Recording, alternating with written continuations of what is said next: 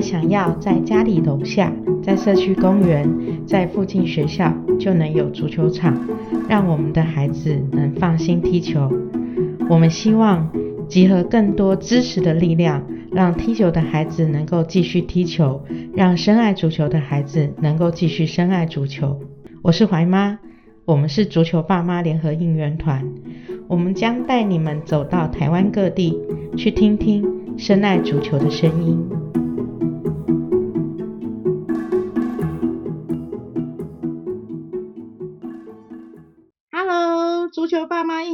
的各位团友们、各位爸妈们，大家好啊！我是怀妈，怀妈今天呢真的是超紧张的，因为我今天要采访的是怀哥小时候的偶像，台湾布鹏，台湾的第一门神吕坤奇吕教练。Hello，各位听众，大家好。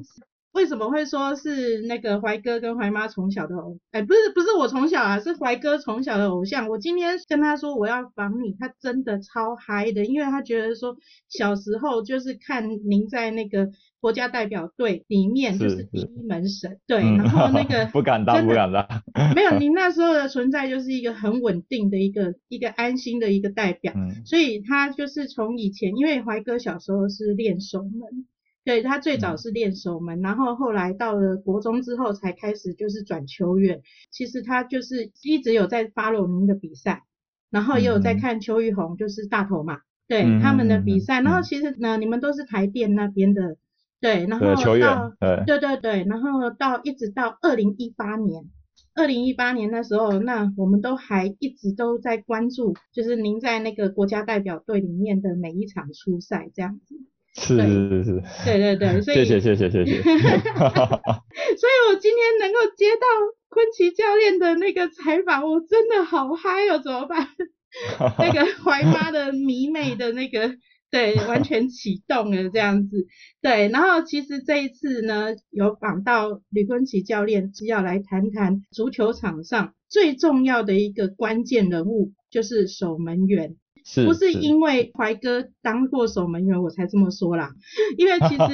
其实怀哥那时候刚开始练守门员的时候，那时候曾经就有教练跟我们说，守门员是球场上最精彩又最可怜的角色。为什么？因为他是一球当狗熊，一球当英雄。我这样说合理是吧？是是是是，真的真的真的。对对对，胜负关键，胜负关键。胜负嗯关键真的很重要的关键，所以今天就是一定要访问一下我们的吕教练。教练有没有就是跟我们分享一下你跟足球开始的缘分，还有这中间诶怎么样走到台湾门神这一这一步，台湾布棚这一步呢？嗯，因为其实我们台湾早期足球大部分大部分都是学校体育嘛，所以哎就会从国小阶段开始。啊，嗯因为我本身是在台南长大，所以是在家里那个地区，应该很多人知道，家里那个地区就是一个足球小镇，所以我们就是从小就是接触足球。嗯，国我们那个国小下课大家都在踢足球，嗯所以就自然而然的就加入了，也而且我对运动是很有兴趣啊，嗯所以就从家里国小开始就就进入了校队，然后就开始我足球的这个过程这样子。那你一开始就是守门员吗？其实不是，哦，不过我也觉得这是一件很好的事情，因为也有接触这个呃一般球员的这个训练，嗯对，所以也是一个很好的开端。哦，所以其实国小的时候是学球员。大概到五年级才真的专职当守门员。哦对，小五就是了。对对对对对，那您国中的时候，就是您刚刚有说您整个都是进入学校体系出来嘛？对对对，就是对，那应该是那个年代也是这样子啊。因为如果说是说啊是啊，那个年代其实没有俱乐部，对 台南其实要经营一个俱乐部真的很辛苦，我们很不容易，上次很不容易。对我们上次访东门城的教练就知道哈。那那您国中的时候应该是去我们后来哦嘉里国中，嘉里国中足球也是很有名诶。当然，对对对，因为我们那个地区，家里那个地区早期就是足球闻名，嗯对对对对对，嗯就足球文明。哎呀，就家里国小、家里国中，然后到北门高中，其实是一个体系啊。我看到您在北门高中的时候，您高三就有到了奥运代表队。哦，是是，就入选奥运代表队。你看我有认真工作的，有有你有你有你有做功课，有做功课，对对对对对，没有功课也只做到这里而已。没有，哎，那进那个奥运代表队的契机，还有就是后来对你的本身的一些训练上面，有没有什么特别的一个启发？其实我进入代表队这个阶段，不管是 U 成级还是奥运队，到最后的成人队，最重要的一个开端是，其实我国中的时候没有选到青少年，就是现在的 U 十七的代表队。因为我国中的时候，其实我那时候蛮自学，我觉得我我很有把握选的，不过我后来落选，所以是因为这个守门员进去选的吗？守门员，守门员，我国中就专职专职专职守门员，对对，所以没有选到之后，其实是一个可能给我一个打击，对，有点挫折。可是，所以我你还是进了奥运代表队啊 所以就是七算什么？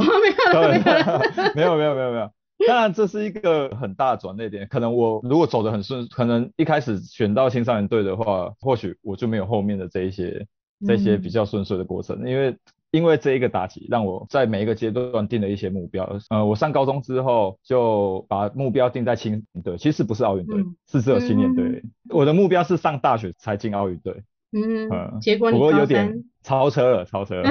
超车很厉害，超车超车。然后其实很重要的一点是我高中的时候，我遇到了一个我的恩师，我的在守门员的训练上给我很很多的东西，然后帮助我很多。我高中的教练是洪金昌洪老师，对，北门高中的老师，对，北门的守门员教练。我那时候就有专门的守门员教练在北门高中，对对对对对对对，所以。所以也是因为这个契机，让我真正接受了正规的正规训练。真的，对，这个其实很重要，因为其实对，因为其实守门员教练就是我们等一下也会谈到，就是守门员专职训练课程，其实在台湾真的很缺乏。我记得品怀，对我记得品怀小时候为了要让他就是往守门的路上去发展，其实我还曾经带他去学过五人制守门，就是那时候网上只要有守门员课程这五个字，多远我们都带去，甚至于我们在课程当中也遇到就是台中的家长从台中带小孩来台北上守门员训练课程。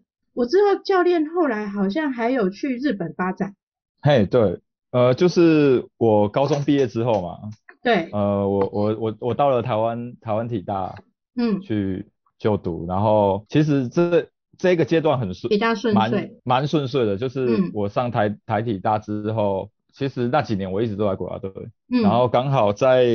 二零零六年的时候，嗯，当时国家队的教练是日本教练是金井敏明教练，嗯嗯，金井教练。对，金井教练，然后也因因为这个呃机缘下，他介绍我去日本的职业队踢球发展这样子，然后也很顺利的，刚好对方也有这个这个位置给我，对，对，缺给我，所以我就去了一趟日本。其实其实一个很特别的经验啊，就是其实，在金井那个时期还蛮多球员去旅外的，我觉得这一点是还不错。然后我有观察到，就是说您后来回来是因为兵役嘛，就是呃对，也也是。然后我当初日本的那个球队，其实他不是在 J 联盟体系，然后他他是。想要往 J 联盟 J 联盟发展挑战，不过挑战。不过其实那一年他们其实在升降赛他们没有上去。我也觉得可能这个阶段也也差不多该结束。也不过这这个球队这个球队现在很强，这个球队现在在 C C 二 C two。哦，真的，日本东北社会人联盟，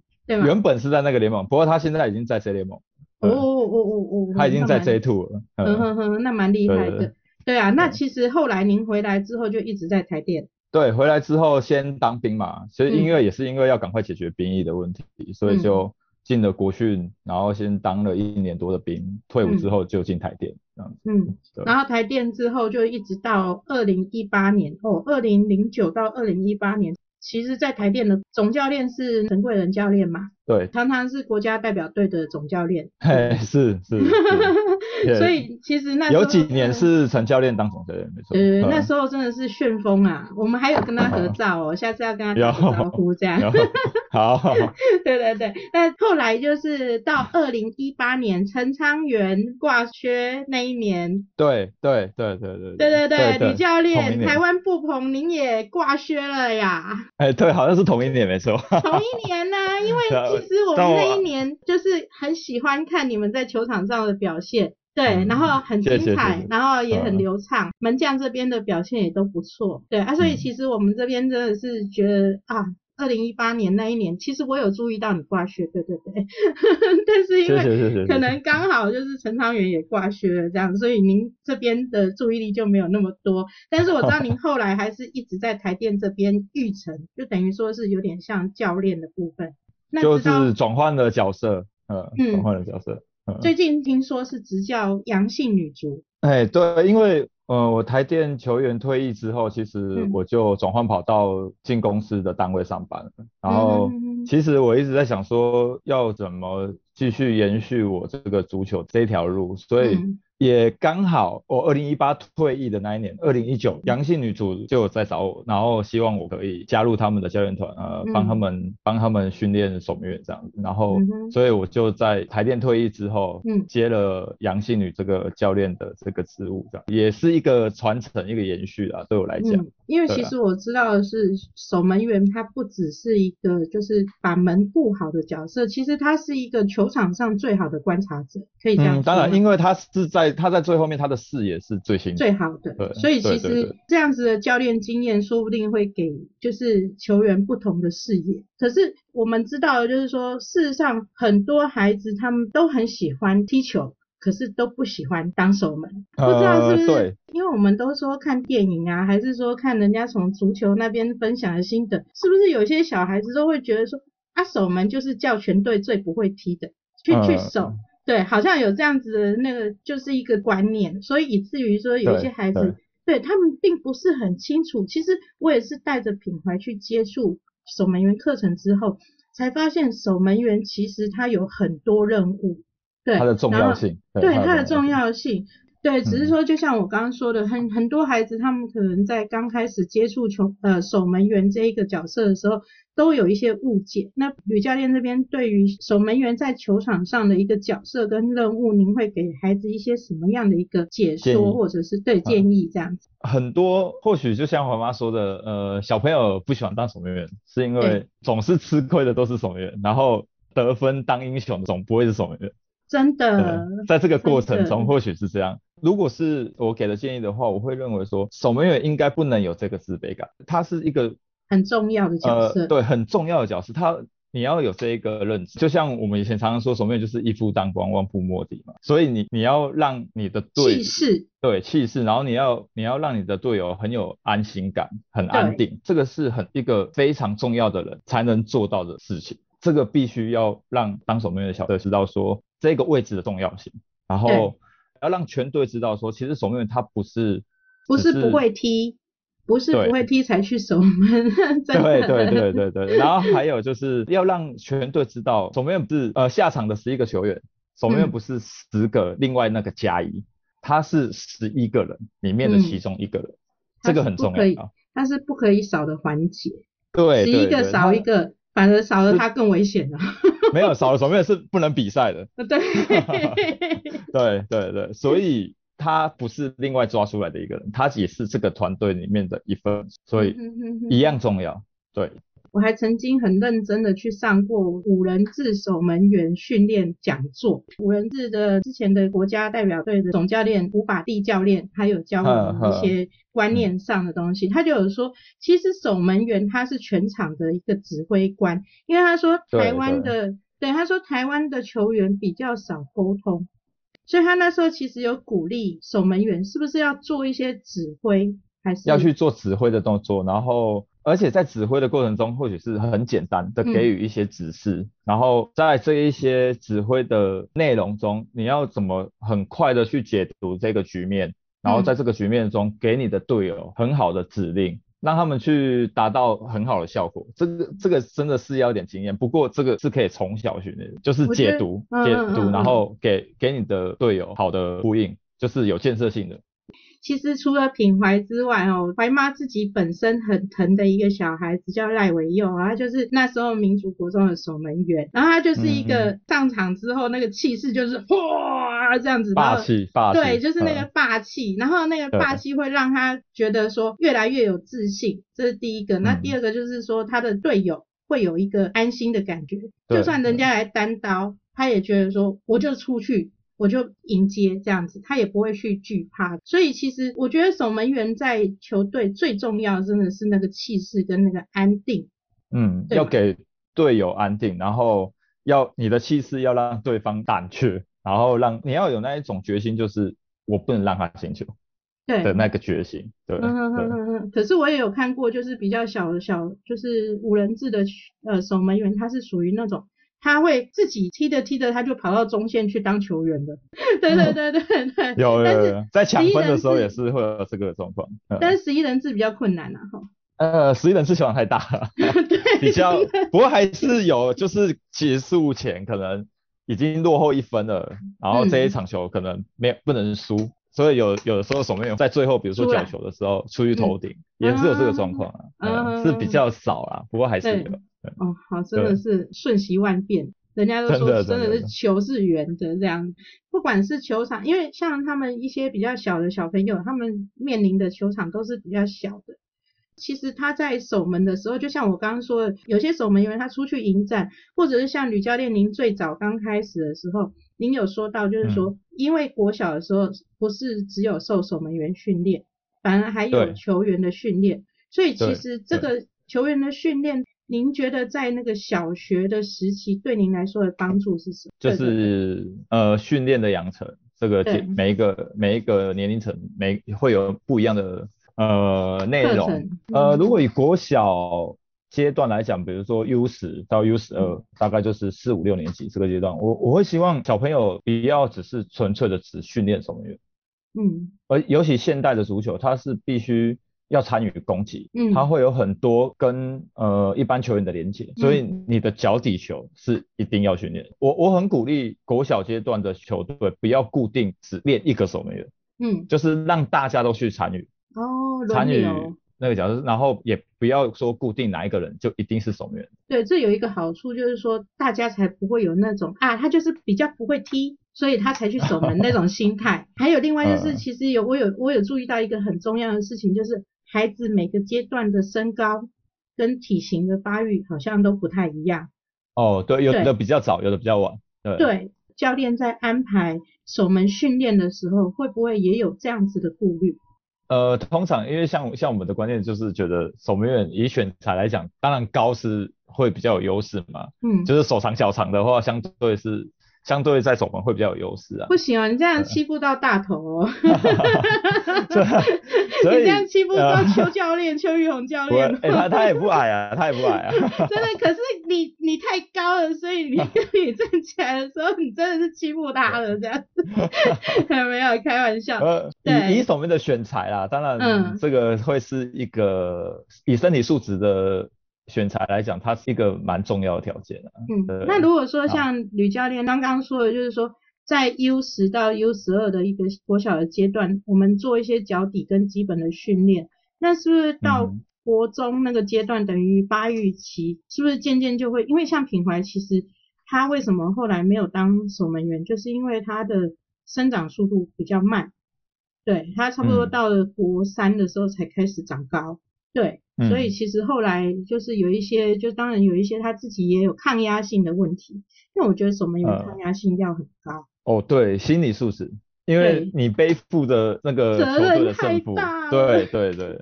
相对你要做很多对自己的一些心理建设，然后嗯在站在那个球门前，你要怎么去说服自己不去惧怕，嗯嗯甚至于怎么去说服自己不被得分，怎么说服自己就算被得分了也要继续继奋战。续撑下去。对对，这个是这个是需要有一些心理素质的条件。对。嗯嗯嗯。教练，您如果说建议的话，这个心理素质是会在什么时期去做一个就是教学，或者是说教练特别注意守门员的这个部分？如果有心理素质的增长的话，我会觉得从大概是国中阶段，因为国小阶段嗯其实我会觉得玩，对，然后让他知道足球，对足球的乐趣，然后让嗯国小阶段的小朋友知道说他对足球是有那个热忱，不要让他因为了竞赛然后就熄灭了，对啊，甚至我会希望他去尝从事很多相关的游戏或者是嗯其他球类的运动。如果你当守门员当得好的小朋友，其实他的篮球跟排球一定不会打不好。一定也都不错。对，因为那是嗯协调的性的问题嘛，然后跟嗯他对这个球的感觉，对。嗯嗯嗯对，嗯，所以我会就是我也会很希望国小阶段的小朋友去从事不同对不同种类的球类的运动，这个相对嗯都会有一些帮助。可是到国中的时候，就会开始要带一些技术性的东西。哦，那当然了，因为国中相对慢慢走向竞技的过程嘛，然后嗯在这个阶段，国中阶段的话，就会比较希望是技术的养成，嗯哼，所以嗯可能在这个阶段就会让他们知道说什么动作的正确性，嗯你要先把正确的动作培养出来，然后再慢慢去追求那个嗯速度。技术养成的东西会放比较放在国中这个阶段。可是你如果说是到像更高中，就是像您那时候哦，已经开始可以进代表队跟奥运队这种部分的时候，是不是就应该要往就是整个比赛，就像我们说的指挥全局的那个部分？嗯去去做训练那个就是整个球场呃整个球场的概念了啊，对。概念，因为可能国中他就是会比较在基本动作的养成嘛，然后反复的嗯训练，然后会可能在训练中从小的比赛让他习惯这个比赛的感觉，慢慢到了高中阶段，他就是对整个球场的概念，他需要比如说他他要提升很多个人的能力啊，然后在尽量在比赛的一些情况下去训练，让他去理解怎么去解读球赛，然后就像我们刚刚说的，他是一个指挥官，他必须要解读完每一个局面之后，给予很适时的呼应跟指令。所以其实守门员应该是就阅读比赛能力最强的咯。也可以这样讲，对对啊如果不过可能会比较偏防守面啊，在嗯前场进攻的时候，守门员基基本上就没有参与到的话，要再去给他们一些呼应，其实是比较困难。不过至少守门员你在防守端，你嗯必须要去做这些事情。跟后卫这边的一些连接，对对对对，要很有默契，对。对然后另外就是，当球权到你手上的时候，你也是一个攻击的发动者，对不对？对，所以就像我们刚刚说的，交地球也是要练，就是这样。因为以现哦代足球来讲，它就是发动攻击，嗯它是可能是第一个发动攻击的开端，所以它嗯必须要参与攻击。嗯。对，足球比赛很长，守门员发动攻击，可能两三个传球就攻进门，嗯，这是很常很常有的事情。哎呀，不要到传到传给别人嘛，哈，啊，传给对对敌人对，这对，而是最基且而且选择嘛，而且跟传球的选择嘛，你你如何去找到最好的人哎去去传给他，然后跟你对对对这个传球的能力，对，嗯嗯嗯嗯，对对就是第一个，他旁边的敌人要最少，然后他离就是他的那个传球能够接到你球的那些默契跟能力都要有。所以大概是我们也也要去理解攻击的战术啊，嗯，因为你要理解攻击的战术，你才能去做每一次的发动啊的发动实攻击的守门员要很。灵活哎、对，其实思考的东西很多啊。这个真不的不是单单那么简单，只是好像站在球门，球不要让他进了就好。比较它是有很多细节、很多环节是在这个过程中，你必须要去思考，然后要去动脑袋去想。对，对，而且我觉得最可怕的那个时刻哦，以前我当那个守门员妈妈最捏大腿的时刻。就是那个 PK 那一刹那，那 PK 那个真的是很可怕的，是 是是，对，那是要很强的抗压性，真的。真的真的，讲到抗嗯压性哈、就是要讲到心理素质。这一次那个女足世界杯真的是最可惜又最可怕的一球，可是也真的是让我们正视到，就是守门员的心理素质真的是在 PK 的时候是完全就是展现出来。我们知道嗯。守门员课质里面，当然心理素质是很重要，可是他嗯。还有没有其他的一些特质，会让你觉得说，哎，你在看这个孩子踢球的时候，他是适合当守门员的？首首先，我觉得以特质来讲的话嗯。啦，守门员的特质来讲的话，应该，呃，我会看这个小朋友有没有责任感。这个其实在很多层很多方面上，其实可以观察得到。比如说，这小孩子他平常平常在球队的一些表现啊，不一定是在球场上。嗯比如说，他会不会主动去帮忙啊，嗯去做一些球队的队务啊，或者是在协助队友方面啊，然后还是说交代他的事情，他有没有嗯办法很顺利的完成？嗯，这个这这是一个守门员很重要的特质，嗯责任感。嗯然后再来就是也要有自信啊，嗯这个是当球员这个是必备的，嗯这一定要就是在嗯他要。当然，在像你刚刚提到的，在 PK 的时候，嗯他承受守门员承受的那一个压力，他有没有办法？他有没有那个韧性？嗯去坚持住，然后让自己有最好的表现，这是心理心心理素质的提升，这个是相对重要的。可是这个应该是属于就是像这种心理韧性，应该是属于不断的训练累积起来的。像当然，这个经验很重要，这个经嗯验对像您刚刚说的责任感、自信心，这个都是比较属于天生孩子。对对的特质，对。对然后在心理韧性这一块，当然这个是需要训练的，但因为其实足球不只是训练球技，在嗯。心理层面上也是另外一种训练。当然，因为守门员其实在训练的过程其实是最枯燥的，因为其他的球员，对，真的哦，对，因为我我真的觉得其他的球员真真的都是什么花式都来啦，还可以玩倒挂金钩啊，没有啦，那是太太浮夸了一点。但是守门员真的就是扑球，然后那不会有很多创意的东西，因为他必嗯须要不能让那个球进进距他自己的球门，所以他要有很很稳定的表现，嗯所以应不会有那种很很浮夸的的花式动作，对花式的动作，对对对。但我真的曾经看过浮夸的守门员，就是花式有守门员，有有，就是以前哥伦比亚有一个，嗯，真的。啊对对有真的有，曾经看过学长，他在扑球之前，他已经要先滚一下，对，对，或者是扑完球之后一定要滚一下，就是你感觉出来，他到后来就是有点故意的，就是一定要故意的滚一下，，已经不是自然的护身导法，他已经是故意的了。对，可是我觉得其实这在守门员特质里面，他们是很容易连带的，因为他们就是有那个霸气，有那个自信，然后他哦们就会觉得说，对对他们就会喜欢玩这样的游戏，因为其实坦白说，这样子九十分钟守下来哦，因为其实守门员要更换的几率比较少，那个嗯。九十分钟守下来，可能他的专注力是专注力，对对对。对对，就要变得很高，因为变成其实很多人都说啊，守门员体能不好没关系啊，不会累啊。其实怎么可能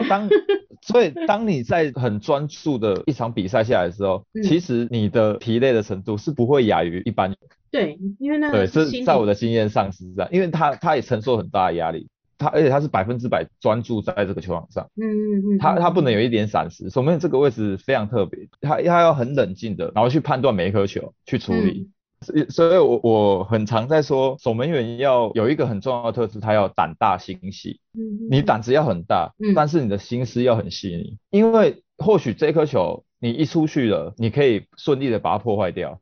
不过你没有好的判断，嗯你虽然你很你胆子很大，你你往前冲了，重点不行，时不机行不对，你你你没有踢到球，反而被对对方射了一个空门，对，对。更被过。